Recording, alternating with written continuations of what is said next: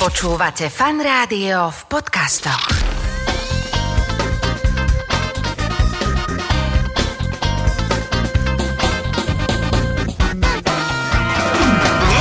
Talk show. Počúvate fan rádio nedelnú talk show. V tejto chvíli už oproti mne sedí môj dnešný host v rámci dnešného rozprávania sa vo fan rádiu. Honza Vojáček, čiarka funkčný lekár. Ahoj, vitaj. Ahoj a zdravím všechny. Neviem, čiarka, čo si, lebo že funkčný lekár áno, ale zároveň si nielen taký propagátor, ale by som povedal až taký praktik e, funkčnej medicíny, čo je na tebe zvláštne, lebo propaguje to veľa ľudí, ale ty to teda praktizuješ. Poďme si aké pojmy ujasniť. Čo je funkčná medicína? Já jsem začal právě tou praxí, to si myslím, že je ta výhoda, když eh, projdeš si tím prožitkem a tou zkušeností a pak to můžeš předávat, tak jsem začal praktikovat eh, funkční medicínu. Jednoduše řečeno, lidé dneska eh, často trpí nějakou formou chronických potíží, chronických nemocí, civilizačních nemocí. Představme si cukrovku, autoimunitu, alergii, spoustu tady těchto novodobých nemocí a ten klasický přístup je, že se zaléčí lékem do konce života a ten přístup funkční medicíny cel, s celostním přístupem je, pojďme se podívat na ten životní příběh váš, toho konkrétního člověka a pojďme hledat v něm nějaké, nějaké faktory, vlivy, okolnosti, kontext, souvislosti, proč zrovna váš organismus se projevuje takovýmto způsobem. Ako ty si sa k tomu dostal? Lebo máš normálnu vyštudovanú medicínu, ty si normálne, že človek eh, bieleho plášťa, ktorý z nejakého dôvodu, a ten, na ten sa pýtam, sa rozhodol, že predsa len teda zíde z tejto vyšlapanej cesty. Ono to může znít spirituálně nebo jakkoliv lidem. Existuje to hezké anglické slovo calling, že to volání. A pokud eh, jsme dostatečně vnímaví, tak eh, ta naše vnitřní intuice, ten náš vnitřní hlásek nás dokáže krásně vést životem k naplnění a ke smyslu a k tomu, co je ten náš opravdový potenciál, kde se můžeme realizovat. A dokážeme zažívat přesné opaky, ty polarity. A já, když jsem studoval medicínu, tak eh, jsem necítil, že to se mnou jako naplno souzní. Ne, že bych ji chtěl hodnotit, že je špatná, ale nesouznělo to se mnou. Pořád jsem to tam jako rval, že teda, já to teda urvu, já to teda vystuduju, když jsem teda ten eh, syn toho lékaře a vnuk. To som sa chcel opýtať, že či si to robil kvôli tomu, že teda väčšinou to tak býva, že keď majú lekári deti, takže čak... Ano, tak to začalo, tak to běželo a přitom eh, jsem cítil, že to není úplně pro mě nebo ono. A stejně tak se to dělo po medicíně, kdy jsem radši zdrhnul ještě k fotbalu na pár let, abych jako se tomu vyhnul. Eh, Tenkrát jsem to takhle nevnímal, to byly všechno nějaké nevědomé automatické reakce. Kdy se jevilo, že je skvělé využít možnosti hrát profesionálně fotbal, tak jsem zdrhnul do fotbalu. Tam jsem vydržel nějakých pár let a vrátil jsem se tedy do té klasické medicíny, že teda to zase urvu. Je, že tak uh, fotbal skončil, že no a teraz kamaráde už poď pekne tuto pracovať, hej. Přesně tak. A teraz to volání? Začal jsem pracovat jako ortoped a znovu tam byl jako ten pocit, že to není ono. Mm. A pak začneš jako ten pocit trošku vnímat a víc vnímat a víc a víc a víc a začne ti v tom nebýt dobře a nevíš, co s tím. A tak nějak eh, věřím na to, že eh, ta inteligence toho prostoru, toho vesmíru nás přece jenom navede a dá nám možnost teda se realizovat tak, jak potřebujeme. A to se mi přesně stalo. Dostal jsem takovou bláznivou nabídku z Prahy od kamaráda, mýho kamaráda, který vlastně měl takovou zvláštní kliniku, kde měli nějaký zvláštní přístroj, nějaký zvláštní přístup. Pro většinu mých kamarádů, kolegů, lékařů by to znělo absolutně úletově a přitom se mnou to bylo jako když, eh, když to prostě zapadne mm-hmm. absolutně a ty to, ty to ucítíš a v tobě exploduje prostě radost a příjemný pocit a víš, že to je tvoje. Kým prejdeme k tomu vôbec, čo myslíme pod pojmom funkčná medicína, tak poďme na tú klasickú uh, alopatickú medicínu, lebo aj tá uh, funguje v istých prípadoch. Bez pochyby jsou to stavy akutního charakteru, když někdo dostane a teď, když vezmeme opravdu ty akutní akutní, což jsou nějaké stavy zranění, nehody, zlomeniny, tak tam je to úplně jednoznačný, kde ta medicína je fenomenální, zachrání život. Pak jsou ty stavy, kdy ty chronické nemoci propuknou a začnou ohrožovat toho člověka na životě, třeba také, když má nějaký akutní, silný autoimunitní zánět, nebo mu vyletí cukr, nebo tlak, nebo cokoliv z tohoto, tak ten zásah klasické alopatické medicíny je opravdu eh, fantastický, protože velice rychle dokáže ten příznak utlumit a zabezpečit, eh, že ten organismus se nedostane do stavu totálního kolapsu třeba až smrti. Takže to je absolutně fenomenální, to zaléčení prvotní a určité zjištění, co se vlastně děje. Je to teda autoimunita, nebo je to tohle, nebo je to tamhleto. To je skvělé. A to by mělo být eh, ten počátek, u každého si myslím. A pak záleží, co, co bude následovat. To je to, že tím to většinou končí. No, mm-hmm. máš tohle, tady máš lék a jedeme do konce života. To je všechno. Jako nic víc neřeš. O nic víc nejde, je to skvělý. Ale v momentě, kdy my připustíme, že ten stav má nějaký důvody, mm-hmm. tak těmi léky neřešíš ty důvody. A ty důvody si vybírají další daň. Ten lék díky tomu, že nepracuje s těmi důvody, tak ty důvody se projevují dál. A projevují se tak, že ten život není komfortní. A i když už ten není přítomný ten symptom, tak já se nebudu prostě cítit zase o tolik lépe, rozhodně ne na úrovni třeba psychiky nebo vztahů, protože prostě jsem ten důvod nevyřešil, nepochopil, nepodíval se na něho, neobjevil ho a tím pádem ta kvalita života se nemůže eh, vylepšiť zásadním spôsobom na další úroveň. Ešte je strana, že nestretol som veľa lekárov, ktorí riešia nejaké alternatívne smery dobre, to úplne dajme preč nejakých šarlatánov s nejakými, vieš...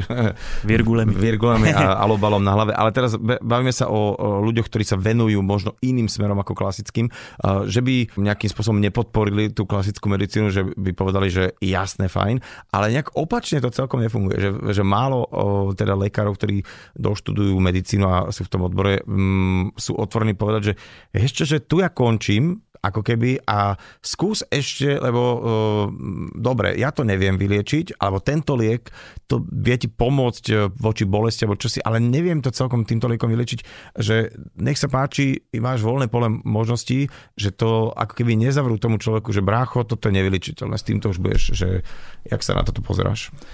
Tak je to, když se na to podíváme na ten systém, jak funguje, tak je to očividné. Ono, vlastně ta extrémně náročná škola medicíny, tobě začne budovat jakýsi status důležitosti. A ten status důležitosti toho, jak můžeme to nazvat, toho polobožství až božství, se v té medicíně eh, podporuje dál a dál. A tím ti roste ego, tím ti roste pocit vlastní důležitosti a vlastně se tak jako zavřeš do tohoto obalu a cokoliv by to mohlo ohrozit, tak eh, budeš a priori odmítat. Je to naprosto normální psychologický hmm. fenomén. Hmm. A proto velmi málo lidí to dokáže překročit, protože vem si, že bys celý život něco dělal, něčemu bys věřil nebo musel věřit, abys to vůbec mohl dělat. A teď někdo přijde a řekne, hele, ale promiň, jako to není všechno, jo, jako je potřeba jít dál a předat to dál, jo, jako třeba když i já budu lékař, i když celostní funkční medicíny, a budu cítit, že nejsem tím pravým pro toho člověka, nebo že už eh, jsme si předali to, co jsme si mohli předat, tak dostat eh, se do takové pozice, polohy vnitřní, že řeknu, jako děkuju, že jsme mohli spolu spolupracovat, ale já už vám dál nepomůžu, ale, a to je ono, ale, ale? mohl by vám pomoct můj kolega, nebo někdo, kdo se na to dívá ještě trochu jinak. Čiže v podstate dať bokom svoje ego a priznať si, že na niektoré veci proste sme prikrátky a že možno niekto iný s nejakým iným pohľadom by vedel veci pomôcť. Je už vlastne vedecky dokázané, že aj informácia vie až na takej tej epigenetickej úrovni v reálnom čase meniť fyziologický a fyzický stav človeka. Dajme tomu, že príjmete nejakú zlú správu, 5 slov Hej, a v tej sekunde uh, srdce vám búši, tep sa vám zvýši, trasaj sa vám žalúdok, potíte sa. A v podstate bolo to len 5 slov, ktoré bolo povedané. A teda, že aj ľudia, ktorí hovoria takúto informáciu na hlas pred, dajme tomu, klientom, pacientom, tak by trošku mohli niekedy vážiť slova, ako tú informáciu podajú. Já bych si velmi přál a Když tady říkám, že alopatická medicína není o tom označovat za špatnou, to v žádném případě není o tomto hodnocení, protože má svoje velmi důležité místo v současné době ve společnosti. To, co opravdu jsem velkým kritikem, tak je, že lékaři absolutně, nebo velmi často, velmi často si nejsou vědomi, jakým způsobem vlastně působí na lidi a jakým způsobem působí ta informace předaná skrze lékaře na toho pacienta. Protože jak jsou pohlcení vlastně tou autoritou a tím pocitem důležitosti a ono to má svoji logiku i tím stresem, protože lékaři jsou v té povolání, kde je nejvíc vyhořelých eh, lidí, závislých na různých zátkách a tak dále, protože ten stres eh, je tak obrovský. Jako... No, to treba povedať aj B, že uh, absolútne nezavidím nikomu v zdravotníctve, špeciálne v tomto našom teritoriu, lebo áno, to je obrovský stres. To je, to je jedno z najstresujúcejších tak. povolaní, ktoré by som teda nemenil a toto zase veľká poklona, klobúk dole, ano. že to robia je to opravdu obrovský tlak a ze všech stran, jo, i těch směrnic, těch regulí, lidí eh, z ředitelství, šéf a tak. To zná, opravdu to je velmi náročné povolání z hlediska tohoto.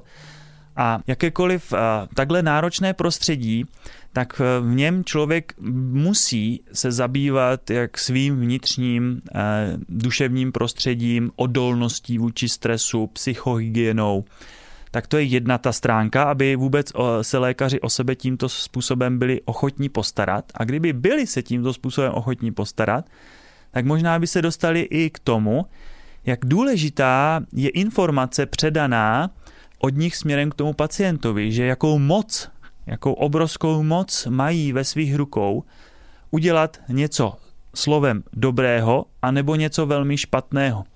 Protože jak eh, nakládání s touto mocí je velmi podstatné a dám jednoduchý, rychlý příklad.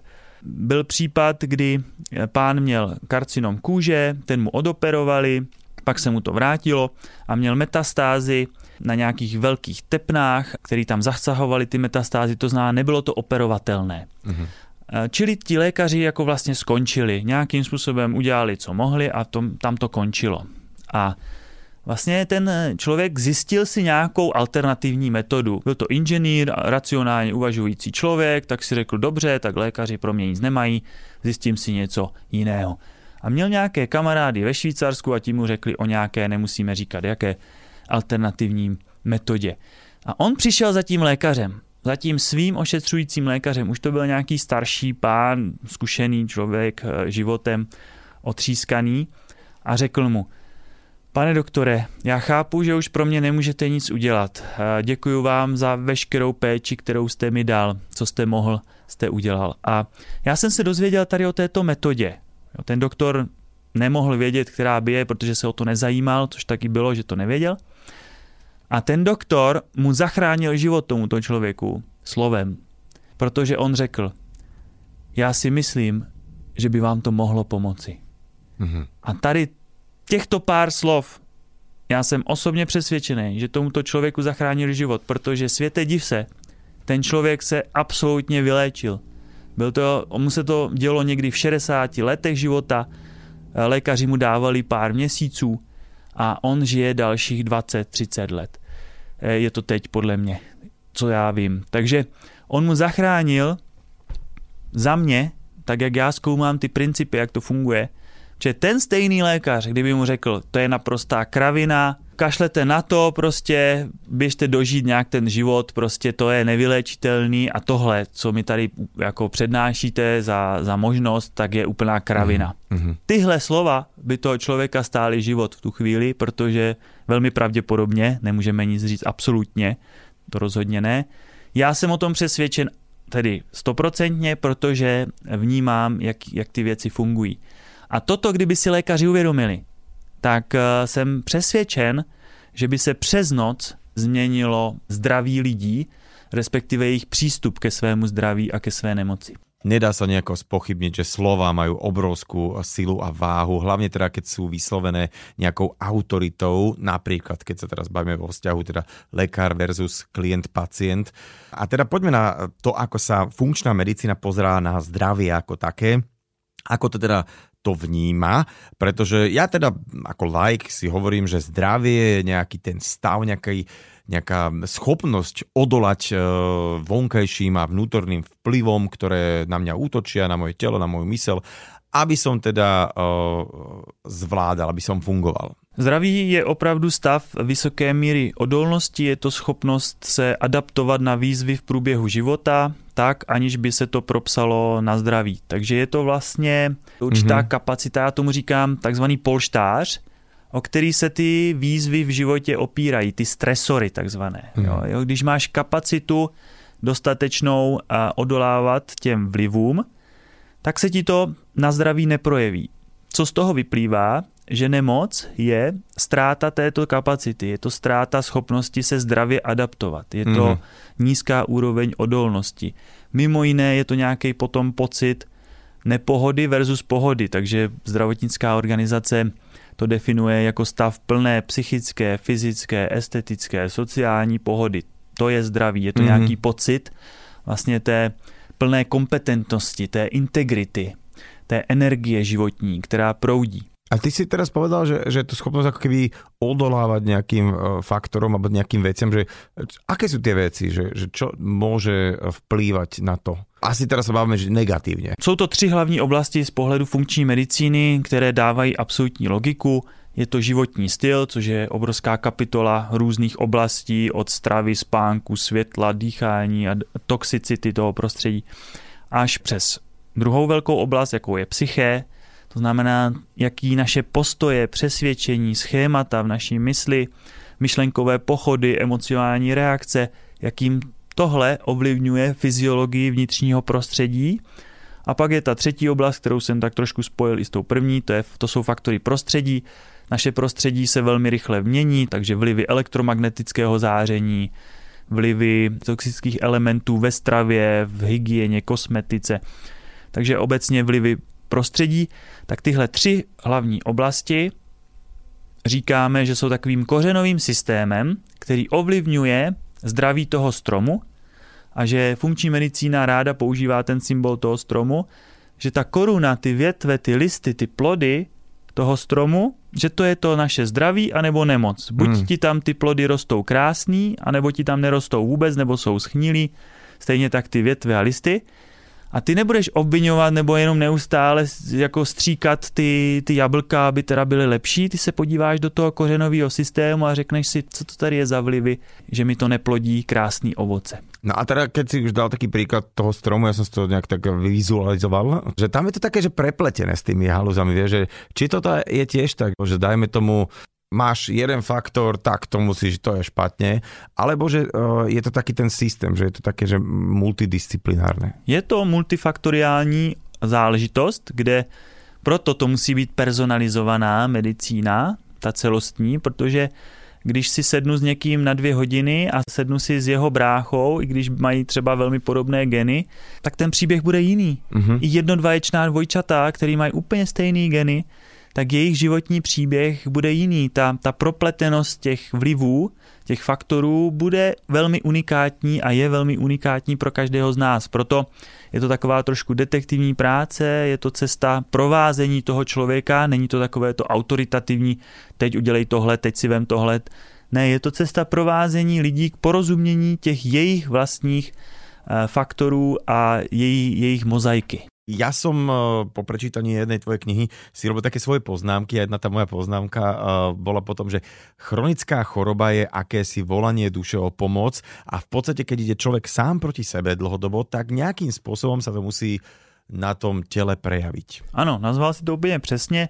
Pokud by se někoho dotýkalo, že by to mohlo být volání duše, tak eh, stejně tak se dá říct, že to je volání podvědomí, který nemá v sobě nastavené mechanismy, aby podporovali zdraví tomu člověku, ale spíš se dají označit za sebedestruktivní, to znamená, že ten člověk jde v něčem proti sobě, neumí třeba zdravě vyjadřovat emoce a, a spoustu dalších věcí koná, takže se sebe obětuje a další mnohé projevy tohoto, těchto vnitřních schémat. A stejně tak si můžeme říct, že je to volání těla, které říká, hele, prostě tak, jak se o mě staráš, to není ono mně se to nelíbí, já prostě nemám jinou možnost, než začít bolet, já nemám jinou možnost, než mít autoimunitní zánět, já nemám jinou možnost, než ti zvýšit tlak, prostě promiň, ale na základě toho, jaký informace dostávám a s jakýma pracuju, z životního stylu, z tvé mysli a z prostředí, ve kterým se nacházíš, tak já nemůžu jinak. Mm. A my pořád máme tendenci obvinovat tělo, že jako se rozhodlo dělat chyby nebo se porouchat.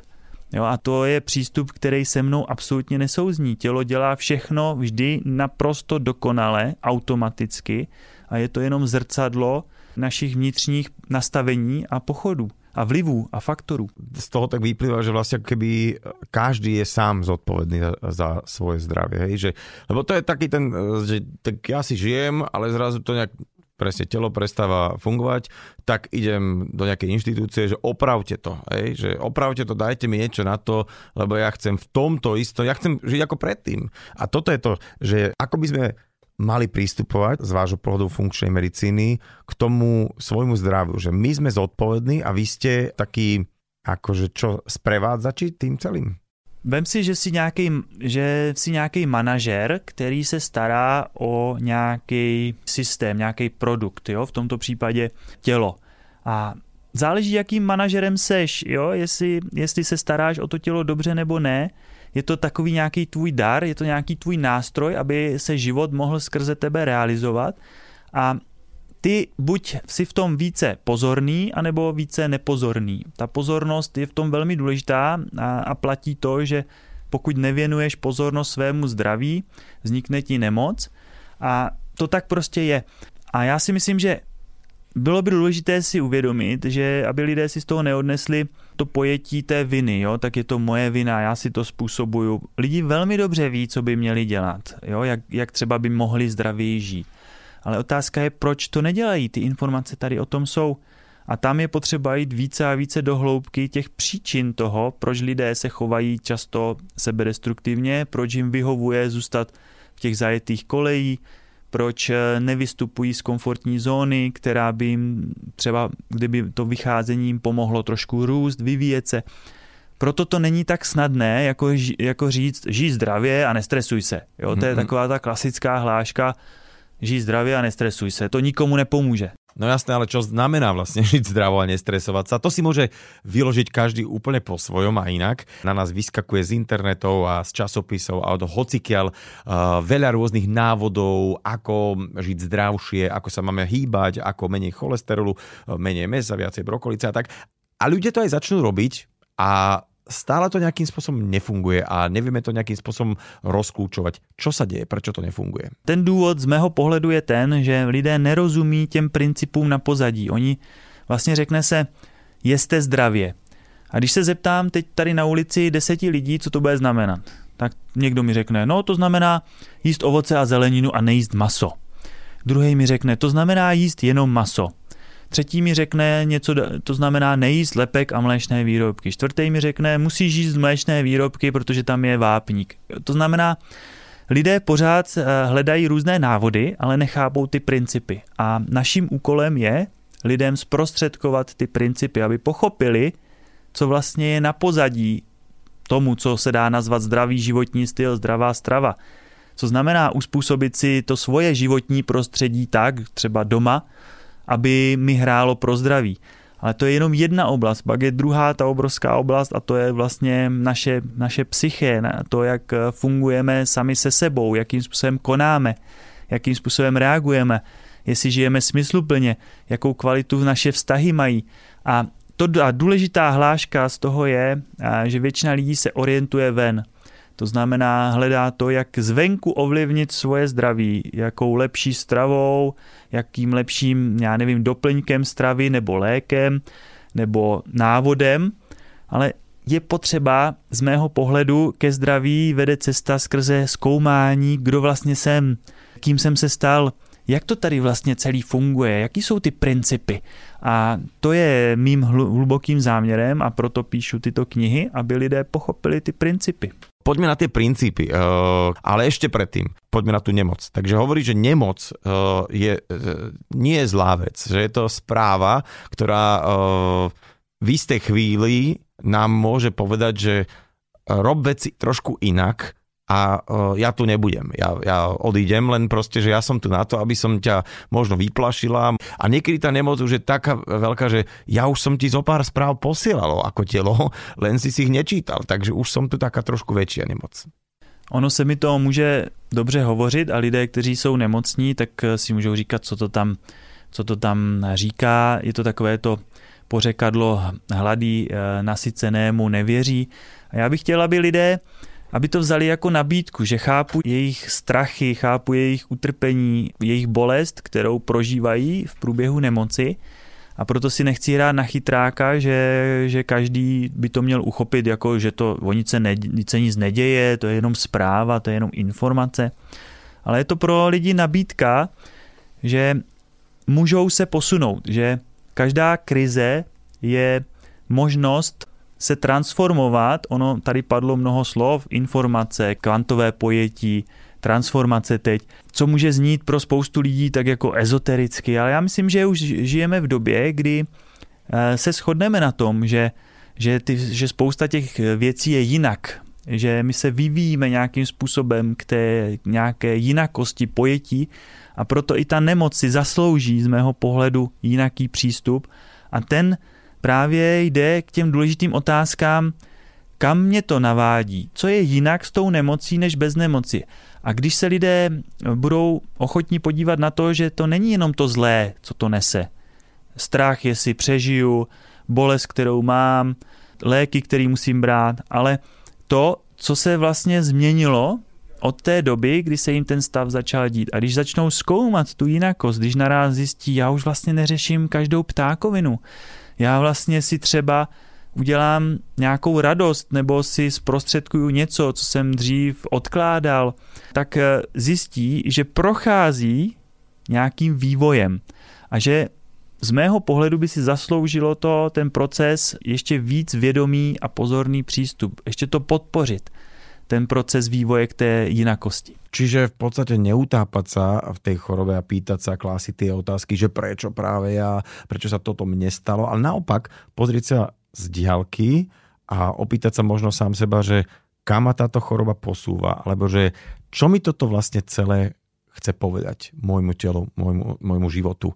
No keď sa teda necítime dobre, ideme možno za nejakým svojim všeobecným lekárom, ten nás potom niekedy presmeruje k špecialistovi, urobia nám nejaké testy, počkáme si na výsledky, máme v ruke nejaké hodnoty a ak nie sú v poriadku, tak ideme do nejakej neviem, fázy liekov, terapii. Ako vy vo funkčnej medicíne narábate s výsledkami týchto testov, že čo vám to hovorí? Ono se to tady tím prolíná a já to vytáhnu, aby to bylo teďka opět uh, dobře slyšet. Uh, Zmínil jsem, že nepozornost zdraví ke zdraví vede k nemoci. To znamená, že první co, ten člověk vůbec začne tomu věnovat pozornost. Mm-hmm. Někteří lidé vlastně se spokojí s tím, že teda si vezmou ty léky a tím to končí a není potřeba nic dalšího měnit. A někteří lidé si řeknou, tak já přece jenom dává logiku, že možná můžu vlastně přistoupit k tomu životu jinak, k sobě jinak, k životnímu stylu jinak a možná opravdu by se to mohlo mi projevit na těle a mám tu ochotu, mám tu pozornost. A to byl jeden bod, to znamená, že když se s lidmi bavím a, a provádíme je, nejenom já, ale celý nějaký tým průvodců, tam můžou být fyzioterapeuté, poradci životního stylu, psychologové, koučové, tak vlastně jim vracíme zpátky tu motivaci k tomu, že by tomu měli věnovat větší pozornost sami sobě. A druhý důležitý aspekt je, že určité nevědomí způsobuje nemoci. Nějaký, nějaká nevědomost toho, jak ty věci fungují, nevědomost toho, proč takhle reaguju, nevědomost, kdo vlastně jsem a kým jsem se stal. Lidé si myslí, že se znají, ale oni se absolutně neznají. Oni neví, proč reagují, jak reagují, neví, neví proč dělají práci, která je nebaví, neví, proč si hledají partnery, který jim ubližují a tak dále. To znamená, že vlastně my je provádíme procesem porozumění, procesem uvědomění si, jak věci fungují. A když lidé to zachytí, tak eh, začnou si věci postupně měnit a my jsme těmi průvodci, který jim ukazují ty mantinely, to znamená, když to řeknu konkrétně, přijde člověk, uděláme nějaké základní měření nějakých parametrů, které jsou pro nás důležitý, jako je stav napětí autonomie nervového systému, stav hormonálního systému, jak ten člověk na tom je, stran složení těla. A pak si s ním dvě hodiny povídám. To znamená, já ho poslouchám a pokládám doplňující otázky na ty tři hlavní oblasti a to je, jak žije, životní styl, kým je, to znamená, jak reaguje, jaký má vztahy, jakou má práci a zkoumám a v sobě si skládám tu mozaiku toho, co to vlastně tady za člověka sedí a jak v průběhu času, co se mu všechno dělo na té časové ose, že tady teď přede mnou sedí a má nějaký projev nemoci. A na základě svých zkušeností a komunikačních dovedností a nějakých eh, vědomostí, které mám z této oblasti medicíny, tak mu nabízím to porozumění, nabízím mu tu oporu, nabízím mu to bezpečné prostředí, nabízím mu, aby znovu převzal tu moc a tu zodpovědnost nad tou svojí pozorností a začal jí dávat a věnovat tomu, co by mohlo pomoci zlepšit kvalitu jeho života. Mhm. A toto ale vie ísť pekne ruka v ruke teda aj s tou klasickou medicínou, že, že väčšinou asi ľudia ti prídu asi v takomto stavu, že už som bol tam, už som bol tam, tak už teraz neviem čo, tak ešte aj vás skúšam, hej. Tí ľudia potrebujú ako keby rozklúčovať to celé, že no, ono je dobré, že toto dobre robíte, ale čo tým sledujete, že asi, že čiže Hledáš takovou tu prapříčinu? Nehledám prapříčinu, to už jsem opustil, jenom doplním tomu, že opravdu všichni klienti, kteří přicházejí k nám, tak už jsou vyšetření klasicky, to je naše podmínka. Mm-hmm. Jo, prostě my nemáme ty diagnostické možnosti, jo? já mu tam neudělám CT nebo magnetickou rezonanci nebo ultrazvuk, můžu mu udělat nějaké speciálnější trošku vyšetření, jako je analýza mikrobiomu, nějaký speciálnější vyšetření krve, ale ten člověk by měl přijít klasicky vyšetřen, a podívat se na ten stav právě nad rámec. A to je to, co je právě důležité, že ten člověk začne zkoumat, co se to vlastně s ním opravdu děje. Ty si tak nějak povedal, že ta choroba je někdy výsledkom nějaké nepozornosti uh, voči svojmu zdraviu, ale teda poďme aj na nějaké ty body, které si aj spomínal v těch svojich knihách, uh, které se dají upratať vo svojom živote, respektive venovať im pozornost, tak aspoň zbežně si ich tak pojďme povedať. Je to desatero odolnosti na každý den mm-hmm. a tam vlastně jsou to jakoby návody, jo? to znamená, jak už se probudím, s čím se probudím, jakou si dám tam první myšlenku ráno, dám si tam vděčnost, že jsem se probudil, nebo nepozorně už začnu řešit takovou tu běžnou agendu děti a tak dále. Pak je tam další, jako pobyt venku na slunci, kolik vlastně strávím času v přirozeném osvětlení je tam strava a jaký je skutečný princip zdravého stravování, čili nějaké, nějaký princip skutečného lokálního sezónního. Je tam zmínka o vlivu modrého světla, jakým způsobem si dát pozor, zase být pozorný, jak často jsem vystaven umělému osvětlení, ať osvětlení žárovek nebo osvětlení obrazovek, jak důležité eh, to je z hlediska biorytmu. Eh, jak důležitý je nějaký pohyb, eh, správné dýchání, eh, dostatek mikroživin a potom jsou tam takové zmínky o více těch psychoemocionálních duševních věcech, jako je přijetí i toho té vlastní nedokonalosti a kultivování nějaké laskavosti a samozřejmě ten den, protože to je desatero na každý den, tak je to zakončeno nějakým, nějakým spánkovým režimem. A já bych rád, aby lidé případně tento praktický nástroj neaplikovali eh, zase jako nějaký robot, ale aby si to uchopili jako vstupní bránu k tomu, o čem to tam vlastně hovoří. Jo? O, čem, o, čem to, o čem tam je řeč, když, když ráno mám stát vděčností a třeba si ustlat postel. Je to něco, co může být nějaký můj rituál, tak prostě proč? A to je to důležité. Proč? Proč mám stát vděčností? Co to se mnou udělá? Jak mě to nastaví? Proč to dělám? Proč mám být na slunci? Co tak jako to je jasný, ne? Tak slunce, no, když se říká, že slunce může za rakovinu a že to je prostě uh, riziko, tak proč on říká, že mám být na slunci? A tohle vlastně může použít pro každý z těch bodů, co to, proč mám jíst skutečné lokální a sezónní potraviny a ne v zimě jíst rajčata z Jižní Afriky? Proč? Tak kdyby lidé to uchopili takto, že to je vlastně nějaká vstupní brána, dozvídat se více o těch principech na pozadí, tak postupně by se stali sami sobě tím nejlepším lékařem, sami sobě tím nejlepším průvodcem a jak? Že by těm věcem rozuměli. Mm. A teď záleží na lidech, jestli se jim to chce, nebo se jim to nechce. Teraz, keď si povedal s tou myšlienkou uh, vstať ráno a ne, nejakú, nejakú zobrať, uh, krásna kniha um, nášho spoločného takého frajera, uh, pána Dispenzu a jedna pacientka, je to taký dlhý príbeh a potom ona uh, si zapísala na chladničku, že keďže už chápem, aká silná vie byť myšlienka, tak musím si ich vyberať veľmi starostlivo a, a že opatrne, alebo nie, že opatrne, ale v to, potom, že s láskou, že proste no, že túto myšlienku si teraz túto že, e, dám do seba a zoberiem ju za svoju, protože viem, že ona je silná.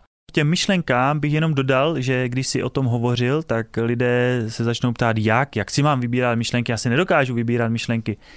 Je to právě ta schopnost pracovat s vlastní pozorností, jo? že tam, já si teď nevyberu třeba, když půjdu ven po ulici, jaká myšlenka mi tam přijde, odkud, já nevím, já tam nemám žádný seznam, kde si vybírám, ale nějak mi to tam prostě chodí, ale já se svojí pozorností se můžu rozhodnout, jestli tu pozornost dám, znovu to jenom vracím k tomu tématu pozornosti, které je obrovské to téma, a lidé a my často neumíme pracovat s vlastní pozorností, aby jsme opravdu byli schopni si vybrat z té nabídky těch myšlenek ty, které nám slouží ku prospěchu.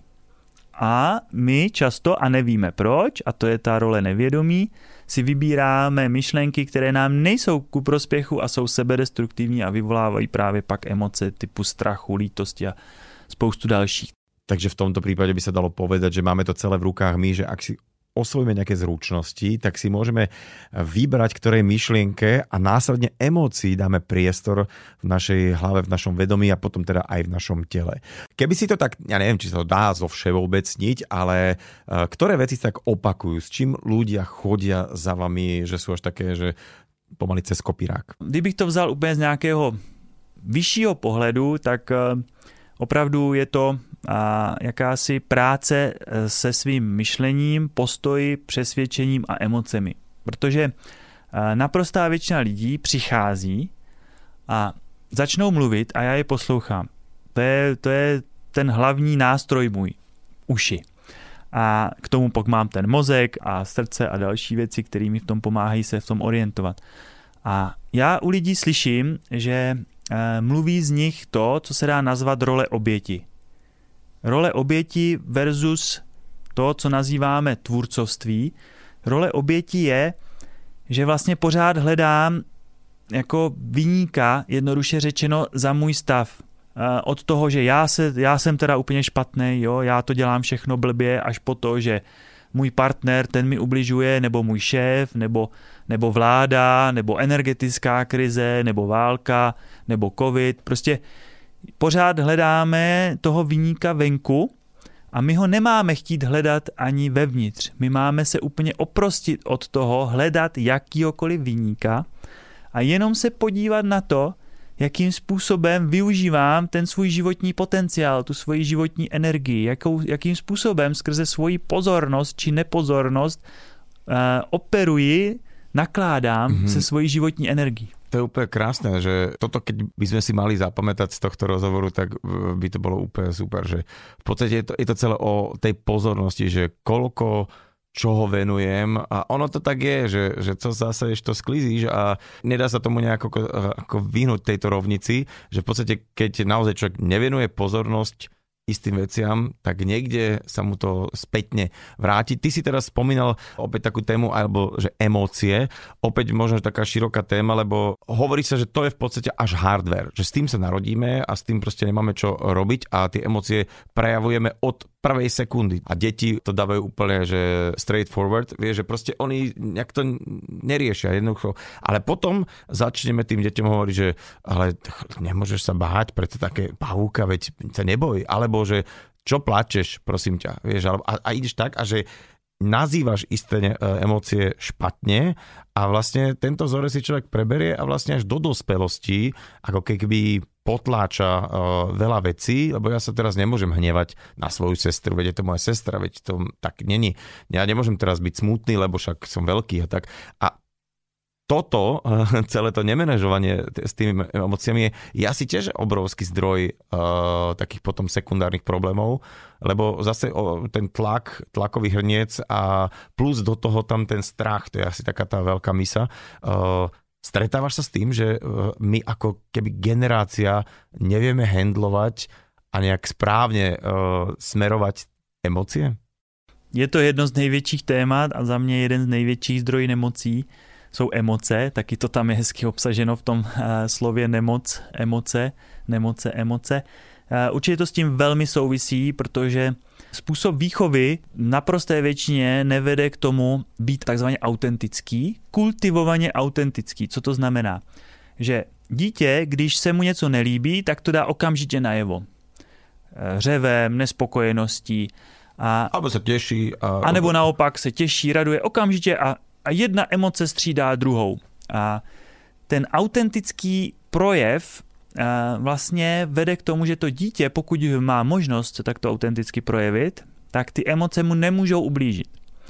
Jenom, a rodiče to známe, to často je velmi složité k životu. Když tam furt někdo řve, chvilku brečí, chvilku se směje tak nahlas, že není nic jiného slyšet a tak, jo, to zná. A tomu se říká, že je to zatím nekultivovaný projev emocí. To celé téma je téma emoční inteligence, kdy to dítě má v ideálním případě si odnést, že jeho emoce jsou v pořádku, jeho pocity jsou v pořádku, a že se učí je kultivovaně vyjádřit. Takže vlastne to stojí na nás, na rodičoch, aby sme dieťaťu vysvetli, naučili ho to, že má sa právo hnevať, byť smutné, ale aj šťastné a to dieťa to potom nejak vie uchopiť a vyjadrovať e, to spôsobom, ktorý ako si povedal, je kultivovaný, že nie je vyhrotený, spoločensky akceptovateľný. V každom prípade netlmiť tie emócie, ale dávať im priestor, lebo ak sa niečo tlmí, hromadí, potom to samozrejme niekde musí vybuchnúť vedľa a to, to nechceme. A teda načali sme takú veľkú tému emócií, poďme na to, prečo je dôležité vyjadrovať e, svoje emócie. Kdyby si se hněval a měl proto dobrý důvod na tvoji sestru, tak ty ten hněv musíš vyjádřit. Protože v momentě, kdy ho nevyjádříš, tak okamžitě ta rozbuška exploduje uvnitř. Protože emoce má opravdu biologický charakter, to znamená, vytvoří se molekuly emocí v tvým emočním mozku, nazývají se neuropeptidy. Ty neuropeptidy tě nutí k akci. Emoce uvádějí věci do pohybu. To je zase z toho anglického motion. emotion. A ty, když neuvedeš to do pohybu, no tak si ublížíš. Jenomže ty můžeš skrze svoji emoční inteligenci se naučit je vyjadřovat kultivovaně. Čili, když se budeš hněvat na svoji sestru... Nemusím mít rozbit televizor přesně, kladivom. Důraznější slovem, pořád s tou láskou, že ji miluješ, jí řekneš, tak toto, to se mi opravdu nelíbí, to ve mně vyvolává pocit hněvu, jsem naštvaný. Opravdu jako na základě tohoto jsem naštvaný. A nebo teď jsem opravdu smutný, protože prostě uh, jsem smutný a nemusíš u toho uh, probrečet týden, hmm. ale prostě třeba zrovna se nebudeš smát, no tak se nebudeš smát, zalezeš si někam do koutu a budeš třeba hledat způsob, jakým se s tím smutkem vyrovnáš. Ty si povedal, že kultivovanie, mne sa tiež páči také, že sociálne akceptovateľne, lebo človek samozrejme žijeme v prostredí a teda, aby teda aj to okolie nebolo obťažované tým všetkým, ale zároveň teda, aby ten tlakový vrnec akože nevyrážal potom nejak kdekade. Honzo, vieš čo, ja som sa teraz pozrel na hodiny v štúdiu a opäť e, taká tá chvíľa, ktorá sa mi stáva s niektorými hostiami, že my sme vlastne iba začali, sme sa len zohriali a tých tém je toľko nekonečno, ale e, v každom prípade ďakujem ti veľmi pekne za tvoj čas, teším sa na tvoju tretiu knihu a teším sa aj z toho, že e, pozornosť ľudí e, sa obracia práve k, možnostiam a že ľudia si hľadajú možnosti, že sú otvorení a asi to aj ty tak vnímaš, že asi to všetci vnímame, e, že v tomto smere ako keby sa blízka na lepšie časy. Za mě určitě a já to cítím z lidí a jsme moc rádi tady i na Slovensku to zavnímali, že ta touha po tom porozumění je obrovská a rád bych lidem eh, předal, aby aby byli trpěliví, aby byli zvídaví, aby v sobě hledali odvahu, aby se spojovali, aby se nebáli otevírat témata, která třeba nejsou úplně populární a kultivovaně s respektem navzájem jsme se o tom bavili. Ďakujem ti veľmi pekne za tvoj čas. Mojím hostom v nedelnej talk show Fan Rádiu bol doktor Jan Vojáček. Děkuju a buďte zdraví. Nedelná talk show so Šarkanom. Talk show so Šarkanom v premiére každú nedeľu od 10. do 12. vo Fan Rádiu.